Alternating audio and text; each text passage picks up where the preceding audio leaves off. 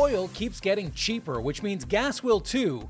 Too bad most of us have nowhere to go. I'm Christian Chase. Here's what's trending. The price of oil fell below $5 a barrel. Hasn't been this cheap since 1983. And at one point, it was selling for negative $37, which just goes to show how little demand there is for the stuff. In some states, gas is selling for less than a dollar a gallon, and the AAA says the average price of gas in the US fell to a buck 81.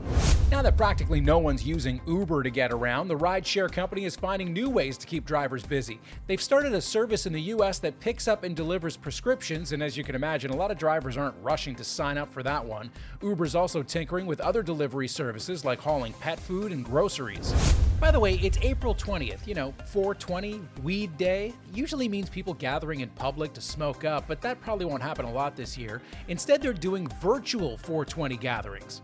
Good luck figuring out Zoom while you're high.